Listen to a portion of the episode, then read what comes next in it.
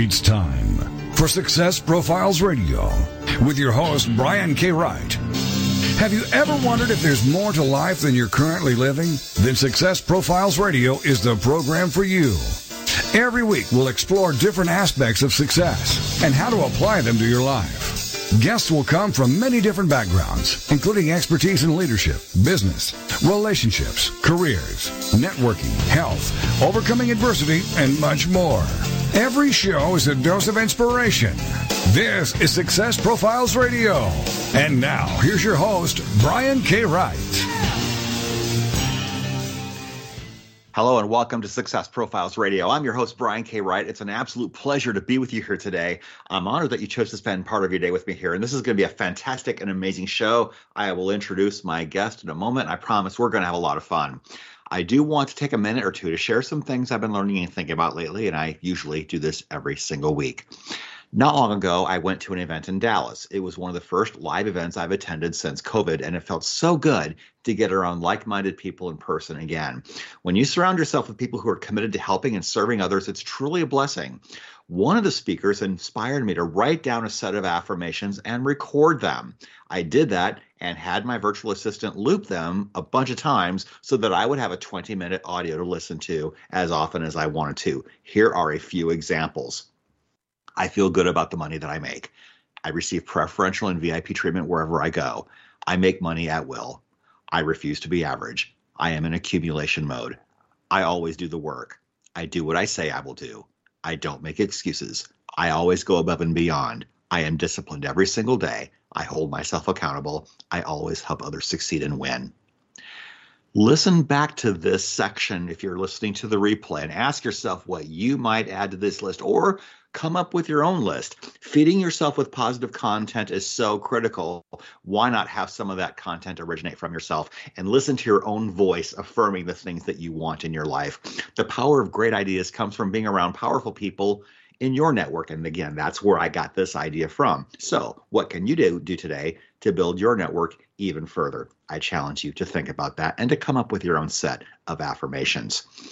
With all this in mind, I do want to introduce my guest. But if you've not picked up my latest book, it's called The Greatest Lessons I Learned from Being an Entrepreneur, Volume 3, it is the third and final installment of the Greatest Lessons Entrepreneur series, and it's available on Amazon. The Kindle version is 99 cents. The paperback version is 14.99. You can't even shake a stick at that. Join me and a whole bunch of my collaborative friends who all run businesses and have all learned lessons. You'll get to learn about the good, the bad, and the ugly we've all gone through. And chances are, if you're an entrepreneur, you've been through at least some of the situations that we wrote about. So get that on Amazon. My guest this week is Matt Kirkgard. Let me tell you a little bit about him. He has the quintessential success story of what it means to overcome hardship, earn success, and give back. 15 years ago, he moved from Wyoming to Nashville to pursue his music dreams. When he arrived, he spent six weeks living in his car and he was homeless for a year and a half. Today, his luxury real estate firm is the fastest growing real estate in, uh, agency in Nashville and has been named in the top 100 real estate agents in Tennessee. He has recently been featured in CEO World Magazine and Realty Today. We have a lot to talk about on today's show. So here we are with my very special guest, Matt Kirkgard. Matt, how are you? Welcome to the show. Doing well, very well, sir. Thanks for having me. I'm so glad you're here. The first question I normally ask everyone, Matt, is to tell us did you envision early on that you'd be where you are right now? uh, not even a little, like not even a chance. If you would have asked me 15 years ago what my life would have looked like, I would have given you a very different answer. I, uh, I, um, I'm really a musician by trade, still professional musician, um, and that's always been kind of my go-to. I started playing piano when I was six, professionally when I was nine. All I've ever known, all I've ever done. And so I, I very much anticipated that music would be the only career choice for me. Real estate was not even a, a figment in my imagination at the time. Wow. What kind of music did you play? Uh, I'm a pianist, first and foremost, composer. I'm a pianist and composer. Um, I'm classically trained, grew up playing symphonies and stuff like that. I was invited to Juilliard at 14, turned wow. it down um, to uh, pursue my own composition and my own writing and my own storytelling instead. So, uh, yeah, so just not even a chance, but here we are. Wow, that's really interesting because I liked writing music in high school, and it was mostly piano stuff. Amazing. I learned I learned that I was a terrible lyricist. so if if I was either Elton John or Bernie Taupin, I would have been Elton John because Bernie Taupin was the lyricist, and that's not my skill set at all. Totally, I am a professional totally writer, but songwriting is a very different type of writing for sure. Different discipline for sure. Absolutely. So, what made you want to pick up and move to Nashville to pursue country music potentially? So people have there's that's common misconception. Nashville yeah. tends to get the rep for country music, but actually all the music in the USA filters through Nashville. Mm. Um, all the production rights organizations are here. Many of the labels are headed here. So um, kind of no matter where you at, a lot of you, a lot of music is going to filter through Nashville anyway. So for me, there's really three cities in the country that are options if you want a full time music career and to be at a world class level, and that's going to be LA, New York, or Nashville. Mm-hmm. And I started. I went to school in LA, and Nashville's the next stop. So I moved to Nashville to continue the journey, and um, and I've been here ever since. And, uh, Nashville's home for sure. Absolutely. So you lived in your car for a few weeks when you got to Nashville. How how did that happen? I mean, every musician kind of has to have that story to really be legit. I think. Um, sure. No, I I moved from. I'd never been really east at the time. I was just out of college, and I actually was still in college. I tested out the music program in LA as a freshman, and so um, I ended up leaving school early, not paying a ton of money for general studies courses, and finishing my degree online. So I was 19 and uh, Nashville was my next stop. So I drove out to Nashville, didn't know anybody. And so uh, ended up living in my car for six weeks and met some great folks and was able to crash on their couch for a bit till I got a job and got an apartment and the rest is history. But um, that was kind of the plan. Yeah. Absolutely. Would you say that being homeless taught you to be more resourceful? So there's two pieces that you mentioned in that little intro. You know, there's the six weeks in my car when I moved to Nashville. And I think that taught me to be really bold and really just go out and meet people yeah. I love meeting people. I go to the coffee shops and just introduce myself to people. The homeless piece of that is a different story. That's after I got married, actually. So that's several mm. years later.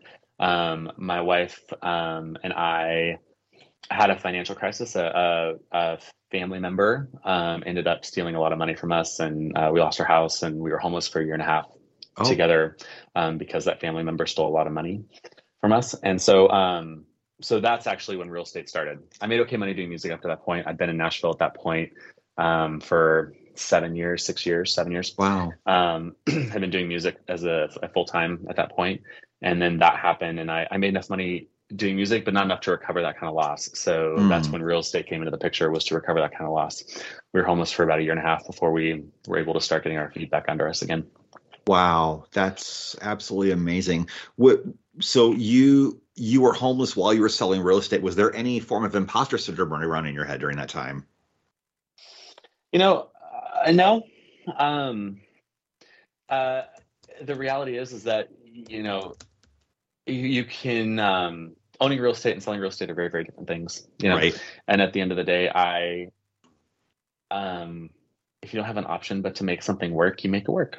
Right. And so um, I didn't have an option. Like we were, I mean, literally homeless. We had no place to go. We don't have family involved, and we didn't have the option to really do anything else. And so we were bouncing from one friend's dining room to back in our car to another friend's garage, like just wherever yeah. we could kind of crash. And again, this is my first year of marriage too, so this is right. the thing. But um, we, yeah, I don't think imposter syndrome was the right that was is the right thing. There wasn't any of that. I, I knew I was good at what I did, and I knew I could do it, and I knew that I had to do it, and didn't have an option. Yep. So we we just wow. plowed forward.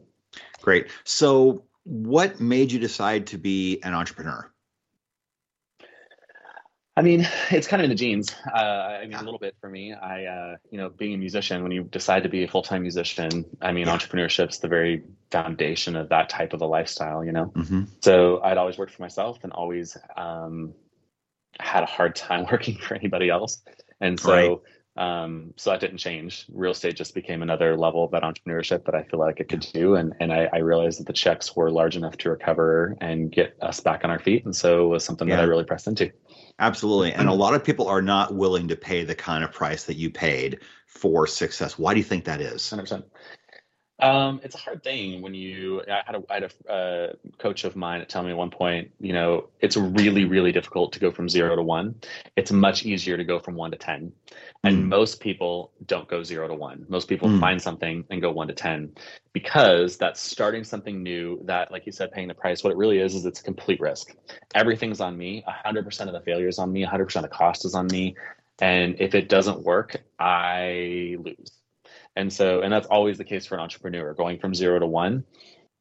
you're the one that that you have to believe in your product and yourself more than anybody else does and it's 100% you until you can get everybody else on board and that um you know it's a lot yeah. of work it's a lot of it's a lot of risk yeah, and I love what you just said about how it's harder to go from zero to one than it is from one to 10. I've asked a few people on this show, what is the hardest part about becoming a millionaire or making your first million dollars? And the answer I always get back is making your first hundred thousand because oh, you you have to figure out what you're doing. You have to figure out what your systems are because then and only then can you actually scale what's working and then it gets easier.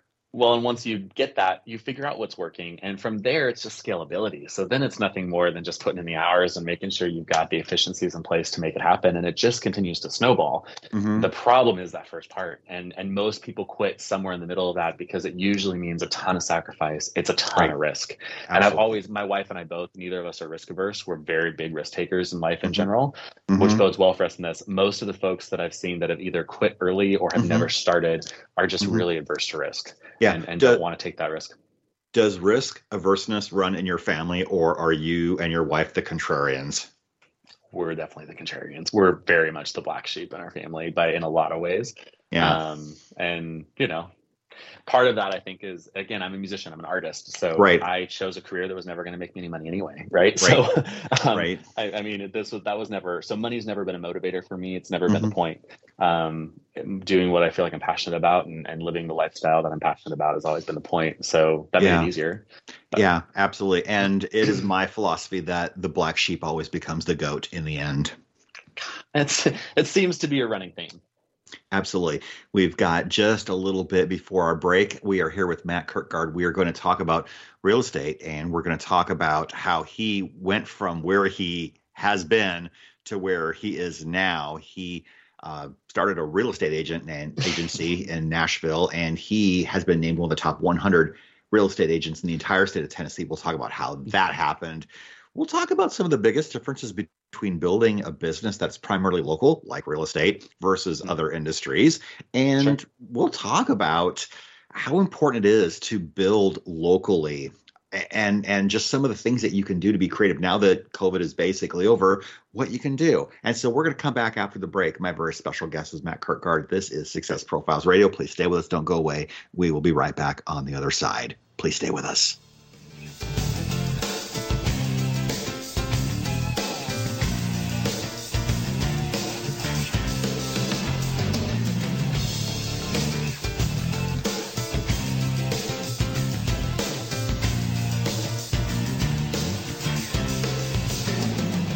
mission is to motivate and inspire others to discover their unique talents and follow their dreams in life. This is Success Profiles Radio.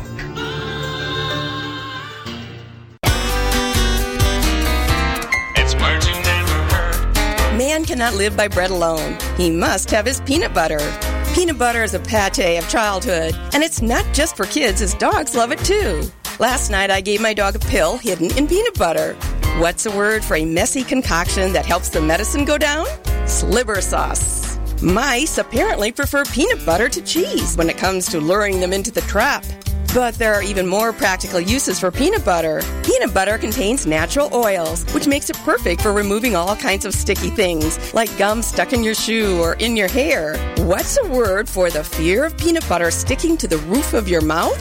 Arachibutyrophobia. And according to Barry Goldwater, if you don't mind smelling like peanut butter for two or three days, peanut butter is a darn good shaving cream. It's marching I'm Carolyn Davidson, and you can have fun challenging your words you never heard vocabulary with my free app, Too Funny for Words. Have you ever thought about writing a book? Surveys show that 81% of people wish they could, but many never do. If you're one of those people, I can tell you why. You don't think you have time, you may not know how, or you might not believe you are a good enough writer. When you're working with an experienced coach, these reasons go away because I will help you every step of the way. If you want to know more about how to write a nonfiction book, whether it's business, self-help, or how to, reach out to me at www.briankWright.com for more information. Once again, that's briankWright.com. Welcome back to Success Profiles Radio. So many people live their lives wanting more than they currently have. And this show will clearly demonstrate the principles if I can do it, you can do it. So let's get back to the show. This is Success Profiles Radio. And here again is your host, Brian K. Wright.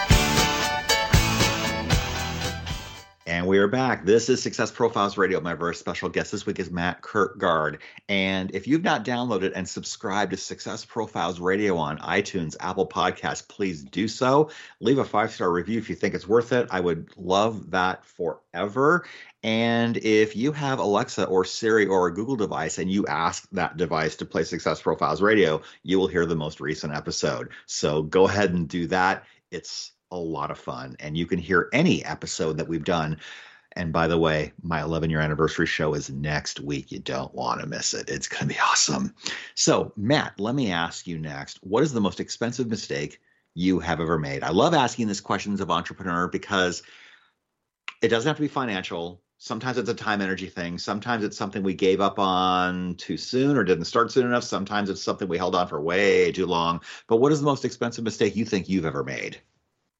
It is a great question because every entrepreneur has made plenty of expensive mistakes. Mm-hmm. Um, I, I, think my my answer to this is actually going to be maybe different than many of the folks you have on here. I, okay. um, I, like I said earlier in the in the show, money is not my motivator. So I actually do genuinely care about people, and in one sense, that's actually been the most financially lucrative thing that I do. Is I care. I'm, I'm people over profits 100 percent of the time.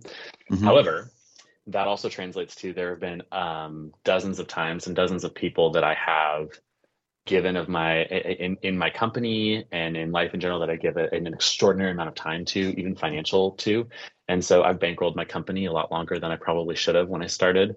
Mm-hmm. Um, I bankrolled my the folks on my team um, for you know I bankrolled all of the the systems, everything, and then we were we could have been more profitable, but I paid I paid substantially over industry rates. I made sure that I I I was always you know in that generous posture and on some on some level i actually don't regret any of that because i think that that is um you know that's my heart and that's who i want to be as a person. However there are moments when you also have to look at the the bottom line and the the purpose of why we're growing and where we're going and understand that i'm actually not doing a lot of people a service because my company is not thriving as quickly or as as fast as it should have been because of that generosity as well. So the most expensive mistake i probably ever made was um was not actually running the business, not actually watching you know profitability and expense rates and, and measuring that as closely as I should have as we were in our mm. growing process and growing phases. Wow, that that's a really interesting answer. Thank you for that. Do you have mm-hmm. coaches? I do have coaches. Yep, I've had um, a couple different coaches in the real estate industry, um, on and off, and then we have had a business coach for a couple years who is not actually in the real estate industry at all, intentionally. I wanted a business coach disconnected from that industry. Um, and so, yep, absolutely. Coaches are vastly important. Oh, I absolutely agree with that. What are you reading right now? Um, well, right now, most of the books that I'm focused on have to do with parenting. I have three littles, um, mm. a seven-year-old, a four-year-old, a three-year-old, and and that is the absolute most important job and role that I have right now. And everything goes by the wayside when it comes to that. So that's my focus, honestly. So most of it is gentle parenting and how to care for my kids well and um, and and chase after my kids. So that's that's my focus at the moment, if I'm honest with you. That's the great. last uh, the last focus business wise that I had were was a lot of um, investment strategy, wealth building, and um, and understanding how to basically reutilize profits and capital to continue. You know, time money makes money far mm-hmm. faster mm-hmm. than time. And so figuring out how to utilize profits to continue to generate those passive revenue streams. Fantastic. What is the highest value skill that anyone needs to develop? Um, that's a great question, and I think my easy answer to that is is um, is is the willingness to just take a step to try. Mm. I think that I think that I think that it's failure is not a bad thing. Failure is just an effort and is an opportunity to learn how not to do something, how to move forward, how to grow. And so I think a lot of people get paralyzed not trying. And I mm. think that um, I when I coach people and I I work with my team members or, or other people trying to do things, I'm like, just go for it. Like it's the worst that can happen. Not really that bad, you know. And one of the things that I did growing my business, you know, it's such a relational business. I would sit in a coffee shop all day long and I would just introduce myself to people mm-hmm. because people are going to be the key to the entire no matter what you do no matter what kind of business you're building people are the key to that business it's always about the who it's yeah. always about the people that you're meeting and the networking and the relationships that you build and so just being willing to like jump out, even if it's awkward and embarrassing and feels completely unnatural. It'll get more mm-hmm. natural as you go, but making sure you're just willing to jump in and meet everybody you can meet. I love um, that. I can't tell you how many times people were. It took it caught people off guard because I'm so bold about that. But I just mm-hmm. love to meet people and take them to coffee. And um, I used to probably I used to probably have about 60 coffee dates a week. Nice. Where I was I had met someone I didn't know and I said, Hey, I don't know you. What's your name? Let's go to coffee. I want to meet you and hear your story. Wow. 60 a week. That's a lot. Yeah. Yeah, not kidding. Um, yeah, definitely a lot. But it was just that's when I was growing and I had to. That's what I did. I just met people and I invited them to coffee and I bought their coffee and wanted to hear their story. And um, that's how I built. That's I mean that's how I built a business. Yeah. So I want to ask you now that you've said that, what did that lead to? I mean, that's where that's why I am where I'm at, right? Like we've um, I grew really, really fast. My first year in the industry, I was in the top 10 agents in the highest volume office in the state within six months. And, you know, you meet 60 people a week, new people a week. Um, inevitably I'm going to have business from some of those people. Yeah. And what I learned is sometimes it's a house sale. One of the guys that I met there has been an investor and he's bought 27 homes for me, probably a grand total of 20 or 30 million dollars worth of business for me in the last bit. Um, I just met a guy that I, I really worked my way into and, and took him to coffee and didn't think there was a whole, like, I didn't even know what he did or where he was at. Long story short, he's a developer and he's given us about $500 million worth of deals over the next five years. Wow. Um, and so just, you know, you never know who you're going to meet. You never know what that deal is going to lead to. You never know how it's going to play out. And the most unassuming people can be the people that take your business, you know, from trying to figure it out to really thriving, you know, you just never know. Wow. That is absolutely amazing. So real estate is primarily a local business. What is the biggest difference between building that type of business versus other industries where your customers can really be anywhere? Sure, um, that's a great question. You know, and and while real estate can scale and can have customers anywhere, I mean, I definitely close business across the country through referral networks, and I've closed a deal in Paris, France, from referral networks because we live there, wow. and and whatnot. So I mean, I definitely have a, a, global presence there. However, like you said, it is more or less, at least in the building phase, it's hyper local. Um, the I would I would say the difference is it's, it's even more relational. It is even more personal. People say it's not personal, it's business. And I'm like, no, it begins with personal. It always begins with personal. And so for me, it's it's um, because it's local. I need to know everything about my locale. I need to know my city. I need to love my city and be passionate about my city. I need to know what people here are operating. And every city is different, right? I'm in Nashville. I'm in Music City which means I need to gear my business towards what Nashville holds. And what the way I run my business is going to be wildly different than the way someone in New York runs their business. They're going to have to learn about co-ops and the way that the, the, the Manhattan real estate market works, completely different than Nashville. So, um, and it's it, again, it will continually come back to relationships for me. You've got to be even more invested in those relationships. Absolutely. In addition to what you just said, what else helped you become a top 100 agent uh, in in a city or in a state as large as Tennessee? Um, I mean, I think I think part of it is is and and part of it's just timing. You know, Nashville is on the rise. We're one of the top, excuse me, one of the top markets in the country. Yeah. So just by default, we are um, busy and growing, and that's a good thing. And I, I, was positioned well to take over a lot of that. Um, I'm genuinely passionate about my city. Um, mm-hmm. I'm a musician, so I understand yeah. the heartbeat of my city maybe better than some, maybe yeah. better than most, especially yeah. real estate agents. So um, I think I was able to speak into the demographic that's in Nashville maybe a little bit um, more relatably, mm-hmm. empathetically, perhaps. Um, but genuinely comes down to passion. I think passion is contagious, and I'm genuinely passionate about Nashville. So when people are talking about moving to Nashville or buying and selling in Nashville, I'm genuinely passionate about my city. Yeah, and, I love uh, that. So I, I, think I win business because people are like, well, I don't know, but that guy's, you know, he's really excited about Nashville, so we're going to work with him. You know what I mean? I just I, I think that yeah. I some of that business because of that. Absolutely. So, would you say that having a background as a musician in Nashville gives you a strong competitive advantage? I would imagine so. For me, I would 100% say so. Um, and um, yeah, definitely Nashville. That has helped a lot. it's put me with the right lenders and financiers and, and folks that work with musicians know how that whole industry works because it works different than most other industries. And so it definitely has helped a lot. And it, and it again, built a really strong network foundation for me to begin with as well. Absolutely. So we've been talking about supporting the community that you serve and getting to know and love your city deeply. Uh, it's business is more than just about being seen at networking events. It's about meeting people and where they are and finding ways to be of service, right? Going to coffee shops, going to maybe going to concerts, uh, maybe going to, you know, just out of the, you know, out of the, off the main street, off the grid and just meeting locals there, right? 100% and being willing to, um, I, I, think you think about any sales meeting you've had, you, you've got the, the sleazy salesman, and usually the sleazy salesman talks about themselves and what they have to offer and what they're bringing to the table the most. Mm-hmm. When I go into any meeting with anybody, I'm talking about them. I want to hear their story. Tell me about yourself. Like, what do you do? What's your job? What's your story? How'd you get here? Where'd you move from? What are you passionate about?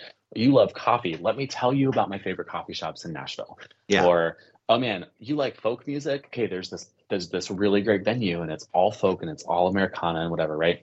I can I can really dive into what their story is and what their passions are and meet mm-hmm. them there. And so it's all about them. And it's all about let me figure out how I can help you in your space. Sometimes for a musician, it's hey, I'm struggling because you know musicians are. I've got 17 side jobs and I'm trying to figure out how to make ends meet. I can say, let me talk to you about how real estate can provide a passive income for that. Let's talk about that. And so I work yeah. a lot with musicians getting that passive income flowing. And so anyway, it's all about their story. It's diving into what their story, what their passions, where they're at, what they're looking for. Absolutely. We've got a couple minutes to our break. So, being a big advocate of knowing and loving your city, that means you buy locally as often as possible because you will, people will buy from you if you show that you support them, right? Almost exclusively, yes. I, I love that. That's absolutely fantastic. Uh, we'll talk more after the break about paying it forward, but I know that's a, another big tenet of of how you how you operate. I mean, you never forget where you come from, and so absolutely. you you do support other people. And when we come back from the break, we will talk about the Lift Up initiative, which you're very passionate about, where 10% of every mm-hmm. commission goes directly to that fund. And that helps Absolutely. people who need mortgage assistance or rental help. And gosh, what a mm-hmm. great idea. It's getting expensive to buy, even to rent nowadays. And something like that is so, so incredible. Um, some of the most some of the most successful real estate agents I know do give back. In fact, I worked for a real estate agent in Arizona where one of their big ways of giving back is Toys for Tots at Christmas. Another big mm, thing they do is doing water drives because Phoenix is a desert. So they do water drives where they ask people to bring in their bottled water. They take it to missions and homeless centers and to even taking it to people who are sitting on the street not having where to go. It's just, it, I, I love entrepreneurship because there is that component. We'll come right back after the break.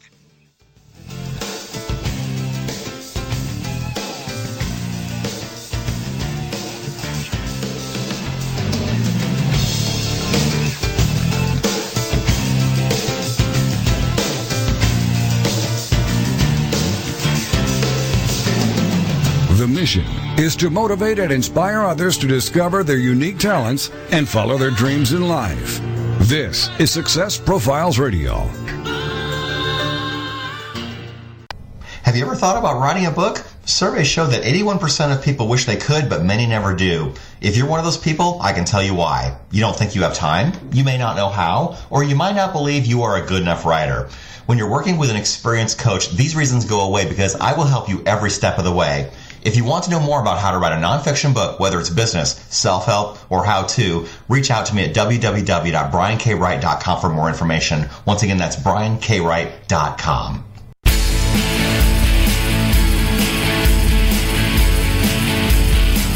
If you are in business, what is the number one thing that stops revenue growth? Not having enough leads. Data is the new gold rush. With PhoneSites, that is never an issue. You can generate as many leads as you want without paying a lead broker.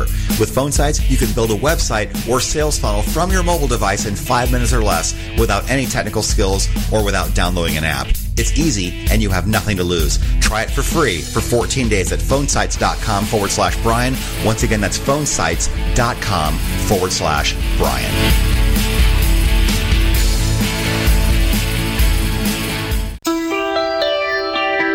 Welcome back to Success Profiles Radio. So many people live their lives wanting more than they currently have. And this show will clearly demonstrate the principles if I can do it, you can do it. So let's get back to the show. This is Success Profiles Radio. And here again is your host, Brian K. Wright. We're back. This is Success Profiles Radio. My very special guest this week is Matt Kirkgard. And we are talking about real estate. We're talking about building businesses, especially when they're based locally. And before the break, I teased the topic of paying it forward. And Matt, you have an initiative called the Lift Up Initiative. Tell us about that. Yeah, I, uh, you know, we've talked a little bit about where I came from from that. When I started real estate, I started Lift Up, and um, Lift Up, 10% of our profit, of our company profit, goes to the Lift Up Fund, which I manage. And um, it provides rent and mortgage relief for struggling families and individuals in the community. And our clients get to nominate the folks that that fund gets to benefit. Um, so it's a it's a give back initiative for the clients that use us that they get to be part they get to participate in, and then it uh, it ends up continuing to support the community in which we're active in as well. So which I feel like is really important for any business to be able to be very involved and supportive of the community in which you're active in. So. I love that. And when you give back as a team, it just bonds your team together, doesn't it? Oh, for sure, absolutely. It's exciting for the team to know that we're all part of the same the same effort. Yeah, and I know that you don't give just to receive back, but it does work like that. When you give genuinely to 100%. give, it comes back to you. A hundred percent. In fact, more more so for sure. Which I feel like is a principle that's pretty set, mm-hmm. and that that's kind of the way that works. Absolutely. And another of the tenets that you operate under in your business is that failure is a part of the path. And we talked about mm-hmm. this a little bit already, but you talk about celebrating your moments of failure. That might strike people as a little bit odd. Tell us about that. Sure. I think anytime you listen to really anybody that has uh, done well or found success, they're going to often, their story is going to be riddled with the failures and with the things yes. they didn't do well. And they don't talk about those things with any negativity or any animosity. They talk about those things with nothing but positivity. And hey, it's because of that failure that I learned X, this principle, this truth, and then I moved, was able to move forward and get to where I'm at now based on that knowledge. And so I think that failure becomes quintessential to being successful. I love that. That's great. So, because real estate is one of those industries where repeat business and referrals are so important, especially since people don't buy a house real often, isn't the itch cycle about every seven years or so? Something like that, yeah. Yeah. So, how do you stay in touch with clients throughout the year so that you stay top of mind? That's a great question. Um, that's great. Yeah. I, I, mean, some of it is, again, being really involved in my community. Again, the lift yeah. up thing is a huge part of that because we're consistently touching all of our previous clients saying, hey, who do you know that is struggling that might need some help that you can nominate since you're our clients you get to nominate these people so making people aware of that sharing our stories we're consistently in their email inbox of course granted i'm not entirely sure you know i get 100 and some emails a day i, I don't read most of them so I, I think that's probably true with most but i um we try to make a really concerted effort on our team to um know the the little details about our clients. We know their kids' birthdays, we know their birthdays, we know anniversaries, we know home yeah. buying anniversaries, we know, you know, we have the ideas of when kids are graduating and such like that. And so it gives us the opportunity to again step into their story. Yeah. I talk about people's story a lot. And I say, you know, my my whole thing is is when you're buying a house, you're starting a new chapter. When you're selling a house, you're closing a chapter and starting a new chapter. And yeah. and and I want to hear your story because inevitably it's more than buying and selling a house. Buying and selling a house tends to be one of the things that is driving this move or, or, driving the motion of their story. But the emotion and the heart and the passion and what's happening in their life behind that story ends up being a lot more important. And sometimes if I can if I can dive into those pieces of their story, really hear their story, really be present with them mm-hmm. in that mm-hmm. story, then yeah. um it really has less to do with me being top of mind. It's less to do with the business. It's really more to do with the fact that I'm just there to help. And inevitably, yeah. buying and selling a house is something I can help with. right. And a lot of people forget to stay connected to their clients. For sure, absolutely, and that's one of the most important things for any business. It doesn't matter what you do and where you're at. At the end of the day, you have to stay connected with those folks that you're doing business with because that's yeah. your number one source of business going forward. Absolutely. Tell us about your TV show, Selling Nashville. It's a great way to stay connected with your community, just like we've been talking about. Yeah, it's been super fun. The uh, it's part of the American Dream Network, which is um, produced by Craig Sowings out in LA, I believe. And um, so there's several different cities, you know, you have that have this this kind of real estate lifestyle TV show. Mm-hmm. Um, and so in Nashville, we have five different hosts that are on the TV show once a month, and um, I'm one of them. And uh, it's super fun. It's really fun to be able to feature. You know, again, I know I, I, shop locally. I'm at my local coffee shops. I'm at my local butcher and grocery stores, and I know the owners of so many of these things. Being able to focus and feature and highlight some of my favorite other local businesses around town, as well as highlighting some of my favorite homes that I'm I'm yeah. part of. Um, it's it's a really fun way to do that, and the the TV show um, gives a little bit more of a spotlight and a little bit more viewership to kind of the fun yeah. and exciting things happening here in Nashville. And I get to be part of it. I love that. That's absolutely fantastic. So, how do you pick your guests? They're local businesses, obviously. They're people that you probably already do business with, right? Mm-hmm. Yeah, most of them are my friends. I'll be honest with you at this point. Yeah. And again, it's all relational, right? But most yeah. of the folks that I am like, hey, I want to really celebrate and champion your business or whatever, yeah. are usually end up being friends of mine that I want to I want to dive into their business as well. They support my business. I support their business. Sure. So, for any real estate investors who might be listening, how is the Nashville market right now? Is it a good investor market? How are the how are the prices relative to anywhere else? Tell us a little bit about what Nashville's doing right now in the market. Investors buckle up. Nashville is the place to invest. And I don't say that just as a real estate sales guy. It's actually true. Nashville is the one of the fastest growing markets in the country. We have had, in fact, last the last two years in a row, the fastest appreciating zip code in the country is a Nashville zip code. Um, and we're talking like 37% year over year. So there's just extraordinary opportunity here. We've got massive organizations, Fortune 100 companies relocating all of their, you know, relocating headquarters here. We've got 147 people a day moving to Nashville. We've got Hollywood studios. We've got film rights, so we're getting Hollywood studios starting to open up their entire operation here. We've got just amazing things, and the the the, the move is is not slowing down. I tell my I tell my folks all the time, like Nashville is moving from a C level metropolis to an A level metropolis, and our contemporaries are going to be New York, Los Angeles, Chicago, Dallas, Atlanta, like we're in that echelon of a city at this point, wow. and you're catching us in the middle of it. So if you are investing in real estate, Nashville's the place. We're Absolutely. one of the top tourist destinations. We're one of the top sports destinations. We just and then you've got all the music, and yeah. we're our own ecosystem. So we're not even really subject to the rise and fall that some of the rest of the country will feel because we've got our own ecosystem with the music industry. Absolutely. So, where would you advocate someone start? I mean, a lot of people think about single family homes, but if you lose your renter, you're at zero. So there's duplex, there's fourplex, there's apartment complexes, commercial. Where would you where would you start? all of it's great and so much of it depends on so much of it depends on your current situation again i need to hear your story so it's hard right. to say that you know unanimously. I need to yeah. hear your story i need to hear your goals are and then we can put together a strategy. So your first place is going to be get in touch with a really fantastic real estate agent who's an investor focused real estate agent. There are lots of good real estate agents that don't work a lot with investors. One yeah. of my, my my personal primary work is with investors. So it'd be it'd be really you know advantageous to get with an investor friendly focused real estate agent to be able to help you run numbers help you know what parts of the city to invest in and then figure out what your goals are and go from there. But one of the biggest things you can do in nashville if you are looking at investing is and there's it's a very very very slippery slope but if you can find the right place that allows for non-owner occupied airbnb mm-hmm. in the nashville area it is a it is a 10x win no no problem. I mean it's just a no-brainer. So I, um, which we yeah, have a lot of those I was just thinking about that. That'd be a great place for Airbnb if you found a place or an area that allowed it, because some some places are very snooty about not allowing stuff like that. And we are. Nashville's very protected on it for a reason, because there was a time in Nashville where it wasn't, you know, they didn't have a lot of regulation around it. And unfortunately, there are a lot of people with a lot of money that did a lot of bad things in Nashville and hurt hurt mm. the city a bit. So there's a lot of regulation around it now. However, um, we are the number two Airbnb city in the country.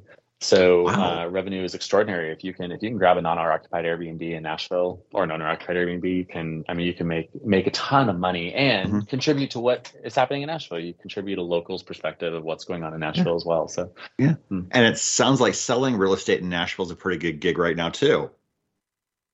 so Nashville's been a, it's been a really great gig for the last couple of years for sure. Right. I mean, in any shifting market, the last few months have been different. You know, obviously with inflation and rates going up and everything kind of shifting, it's a shifting market. So yeah, what that really does is that weeds out all of the all of the agents that don't know what they're doing, which is great and makes room for agents who do know what they're doing to take over that market share. And so we're poised to take over that market share in a big way yeah. this year.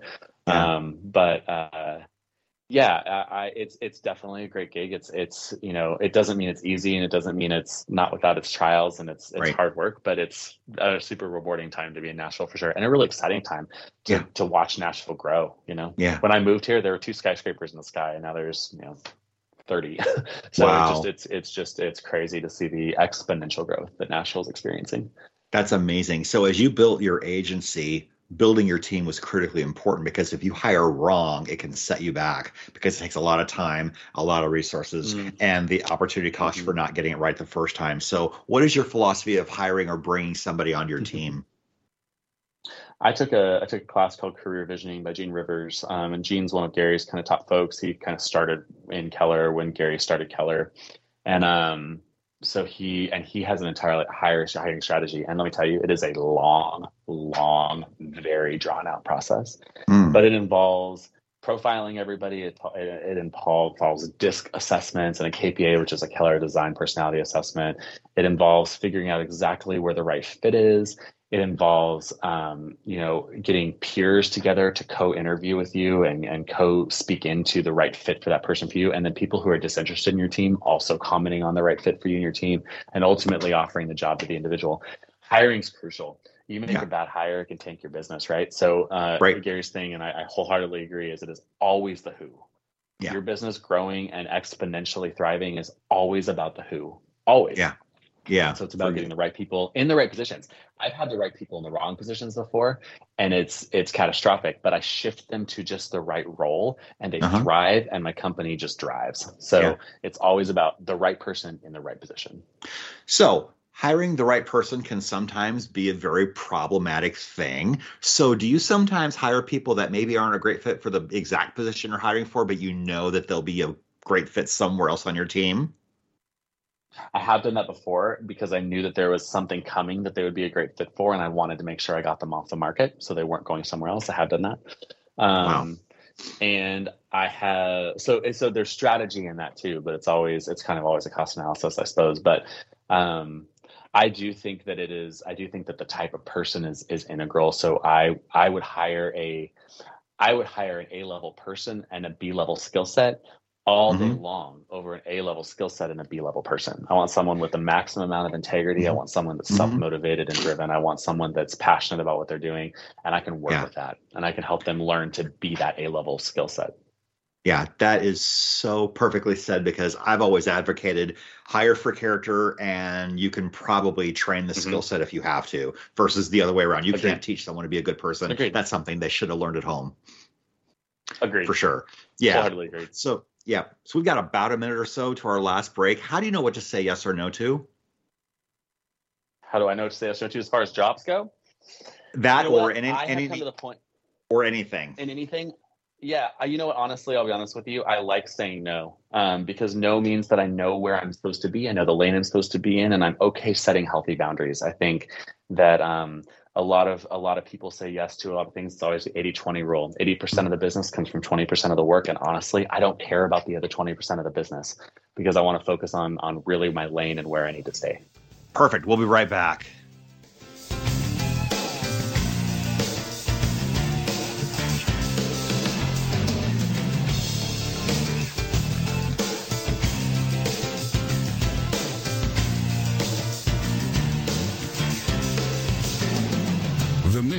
Is to motivate and inspire others to discover their unique talents and follow their dreams in life. This is Success Profiles Radio.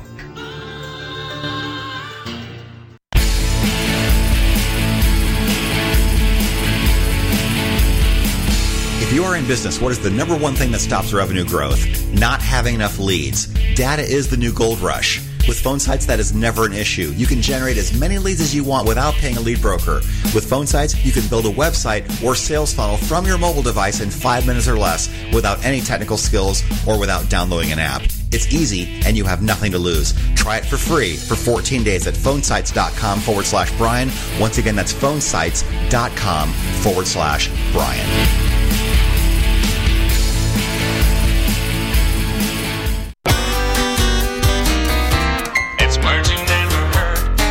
Ever call in sick when you're actually not ill? According to a recent survey, this is a common practice of about one third of the working public. On the flip side, 30% of employees say they've gone to work sick in order to save their sick days for when they're feeling well. That's pretty twistical or not quite moral. Career Builders does an annual study to see what excuses workers are using when calling in sick. One employee called in to say their false teeth flew out of the window while driving into work. One employee said he couldn't get in his car because it was surrounded by angry bees, while another claimed they thought they had won the lottery. What are words for poor excuses? Flapdoodles and fimble fambles. It's. I'm Carolyn Davidson, and Words You Never Heard has been brought to you by the Bariatric Surgery Center of Dallas. Welcome back to Success Profiles Radio. So many people live their lives wanting more than they currently have. And this show will clearly demonstrate the principles if I can do it, you can do it. So let's get back to the show. This is Success Profiles Radio. And here again is your host, Brian K. Wright. We are back. This is Success Profiles Radio. My very special guest is Matt Kirkard. I cannot believe how quickly this is going, and down the stretch we come. If you've not downloaded and subscribed to Success Profiles Radio on iTunes, Apple Podcasts, please do so. Leave a review. That would mean a lot to me. So, Matt, you've done your fair share of hiring. You've built a really solid team. What mistakes do companies make in establishing a culture to work in?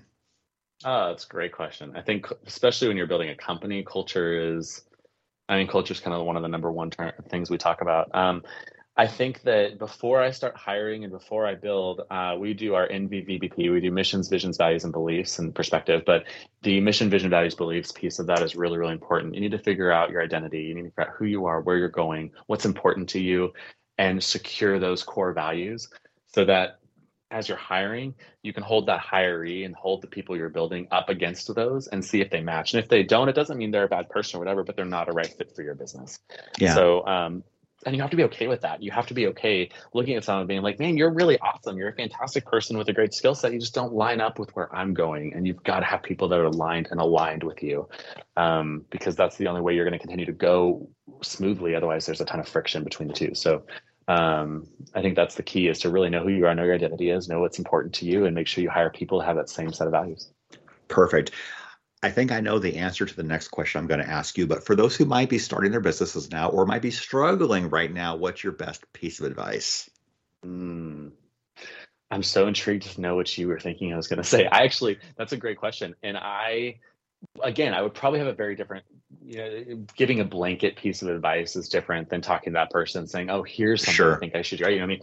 But a, a blanket piece of advice would be to, uh, again, to stay true to who you are, stay true to what you know you want to do, what the vision for the company is. If you're starting a business, mm-hmm. you're trying to take something from zero to one, you clearly have a vision you have mm-hmm. an idea of what you want this to be and stay true to what you want this to be. The other thing that I think is wildly important yeah. is um, ensuring that you keep the correct priorities and are willing yeah. to set the correct and healthy boundaries. Yeah. Many entrepreneurs end up workaholics. I, I watch people walk away from their families, lose their kids, like just horrible, horrible things. And that is yeah. not only is that horrible and terrible, yeah. we don't want to see that happen, but it also really damages your growth as a business because now you have a lot of other stuff that you're bringing into this. Yeah. And so I can't tell you the amount of times, and and I've learned that. I've I've worked with that. Uh, you know, my wife is abundantly gracious, and I um, already grieve some of the time that I've probably missed with my kids that I shouldn't have. However, I have learned that even if I've got a $10 million client on the phone, that client is not going to disappear because I go take time with my kids to put them to bed. I right. can call that client tomorrow. The world is not falling apart. And in the event that my client call is like, you didn't call me back immediately, you didn't answer my phone call, I don't want to work with you. That's not the person I want to work with anyway. No. So you probably, have to be really comfortable knowing where your boundaries are and keep those priorities straight. They'll probably respect you more if you say, I got to spend time with my kids.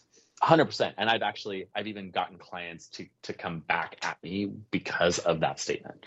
Because yeah. i said no i ignored you last night because the world's not ending. You are fine. And i needed to spend time with my kids. And they're like oh i love that about you. Yes yeah. you're the person i want to work with. You know? perfect. Perfect. And to just for the record what i thought you were going to say was go out and meet people well, there's that too. I mean, that's the key. I mean, that's always going to be your starting point is go meet people. But yeah, but yes, yeah. I think priority is straight. If you're building above just meeting people, priorities straight would be my number one thing. Priorities, boundaries, making sure yeah. you know who you are and where you're going. Mm-hmm. Yeah, and if you're struggling, my advice would be, I reckon you better go out and sell something. Well, that's true too. I mean, again, what what we talked about. What's the number one thing I need to tell people to do is just try, go for it. Stop yeah. sitting around and dreaming about it. I did have a. I'll give you an anecdote. I had a I started real estate with another woman and she's brilliant. We started in the same at the same time. And she, man, that girl went to 40, probably 40, 50 hours a week of trainings mm. and coachings and classes and for a year. And at the end of the year, she'd sold about a million and a half in real estate. I'd sold almost 13 million in real estate. And um, she was like, How did you do that? And I was like, I didn't spend 60, 50 hours a week in classes. I spent 50 hours a week meeting people and doing the business. And it, there, there's a benefit to being coached and a benefit to learning and education, but there, but you have to also exactly do that. You have to go do it. You can't just talk about it. You got to go try. You've got to be out in the middle of it, trying, failing, growing, getting yourself up again and doing it again and just keep going. Fantastic. Creating raving fans is so critically important. What do you think are your best practices for this? Oh, above and beyond, you know, it, it, it comes down to I want to I want to predict what their needs are going to be. Um, I want to know, you know, I want to know again as much of their story as I can know, so I can actually really dive into um, to their life and know their life. One of the best things I learned is actually a, a, a person in my life who I have a ton of respect for. Uh, when we first met, at the end of our conversation, we were just meeting him and I for coffee. At the end of the conversation, he's like, I need to know your wife's name. And at first I was a little taken aback. At the end of it, I was like, I gave him wife's name. He wrote it down. And for the rest of the time we talked, every conversation, he's like, and how's Kelsey? Mm-hmm. And every conversation he asked about my wife. And I was so wildly impressed because he knew me, he knew my wife, he knew what was important to me, where we were at. And he was asking about the things that were important to me every single time, even though he'd never even met her. And we were, you know, not not necessarily like close friends or anything. So um, I think that uh, that it is always going to be diving into that other person's story, making sure that I I know them and I'm there to serve their needs and help them, maybe even when they don't know they need help. But yeah. I can step into that space and say, "Hey, I got ideas of how I can I can continue to improve. I know you're having this issue. Let me figure out if I can solve that problem you didn't even know you needed solved." That is fantastic. So, because you have experienced a really high level of success in your business, it means you're pretty productive. So, what are your top mm-hmm. productivity tips? Mm. I think productivity at the end of the day boils down to efficiency. Mm. Um, and I am wildly efficient, which some of that is the 80 20 rule. You know, most mm-hmm. people say 80% of the business comes from 20% of the work. And I know a lot mm-hmm. of people who spend a lot of time trying to capture that other 20% of the business. Mm-hmm. I don't even think about the other 20% of the business. I only work on the 80%. Um, mm-hmm and I will always build in automation and systems. It ha- comes to having good systems, good tools. Um, we have the best CRM. We've got the best. You know, I, I'm I'm make sure that all of the things that I have in my world are um, taking care of of helping me do my job better. I know where my weaknesses are and I make sure that I have the right things in place to help subsidize my weaknesses. Yeah. And then um and then um, it's really about just managing my time and again prioritizing what's important and getting it done. At the end of the day, I think people are a lot more efficient than they think they are if they just do yeah. it. They just get in, do the job, get it done, and move on, and then mm-hmm. allow themselves the time to rest. I was just talking to another agent today, and obviously we're in January. January is a little bit notoriously a slower time in real estate, and mm-hmm. a lot of agents right now are out there 24 7 pounding the pavement. And I take time real estate is such a cyclical job. I right. I know that January is slow. I enjoy the fact that January is slow and I let myself rest in that time because I know yeah. that in two months I'm going to be real busy. So I'm going to let myself rest and breathe and take time to be healthy and, and care for myself in that so that when March does come, I can be really productive. Yeah. Whereas if you're pounding the pavement right now and you're giving everything you have to try to drum up a little bit of business now, then the massive amount of business you could have gotten in March, you won't have the energy and ability to do. Wow. So that's it's it's taking time to understand your business and yeah. be okay with those moments of rest and those moments of, of break and and uh um you know being able to sit in that and be okay with that. Perfect. How do you handle adversity and how long does it take you to get going again? Oh, it doesn't even phase me anymore. I think when you start your own business, you have to just kind of know that adversity is going to be the name of the game. Right. Um, and not in a, I, I, I mean, if I've done something wrong or if I've hurt someone, that affects me, and I want to make sure that I can, you know, try to remedy that. But as far as people just, I mean, I've been told that I'm not going to be able to do this job since I started it. Mm. Um, I'm a musician. You can't do business. Oh man, you're never going to sell real estate in Tennessee if you don't wear a suit. Yeah. I don't wear suits to sell real estate. Like I, I, at the end of the day, I think you just you always have people telling you things and speaking things over you, and I just don't think you have to buy into any of that.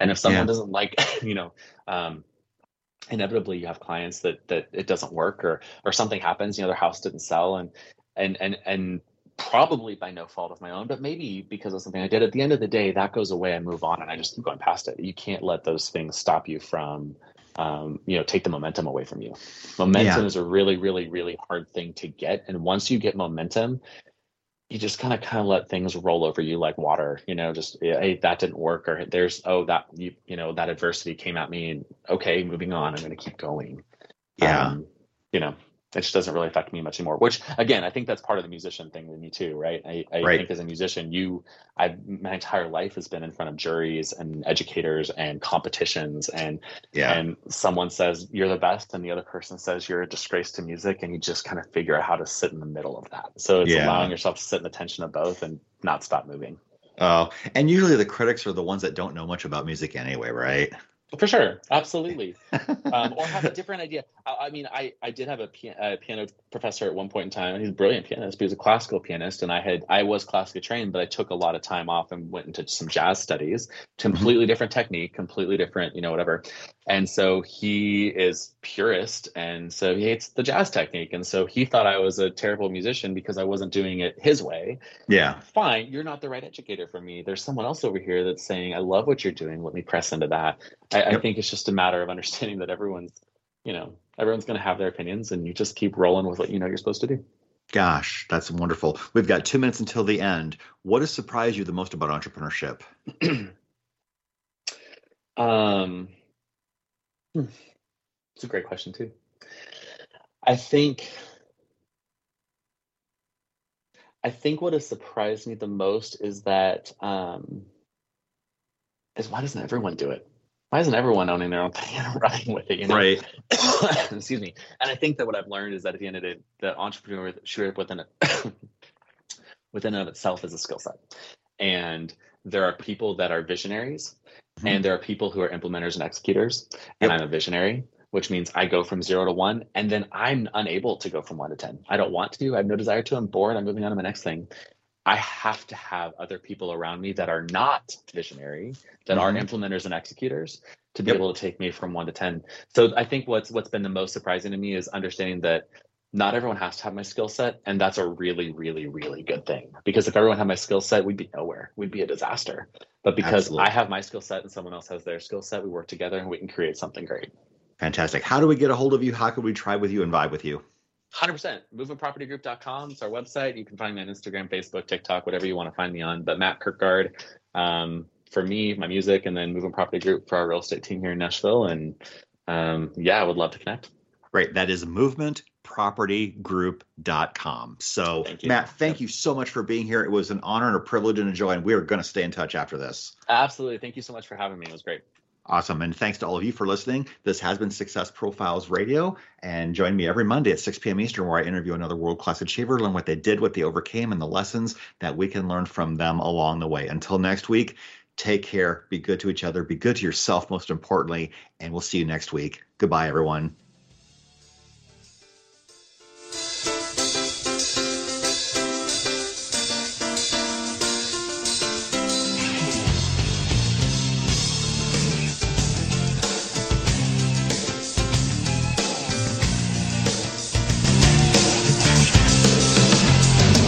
Thank you for being a part of Success Profiles Radio with your host, Brian K. Wright. Each week, we'll explore different aspects of success and how to apply them to your life. We'll have guests that will come from many different backgrounds, including expertise in leadership, business, relationships, careers, networking, health, overcoming adversity, and much more. For more on Brian and the show, check out his website, briankwright.com. If you've ever wondered if there's more to life than you're currently living, then Success Profiles Radio is the program for you.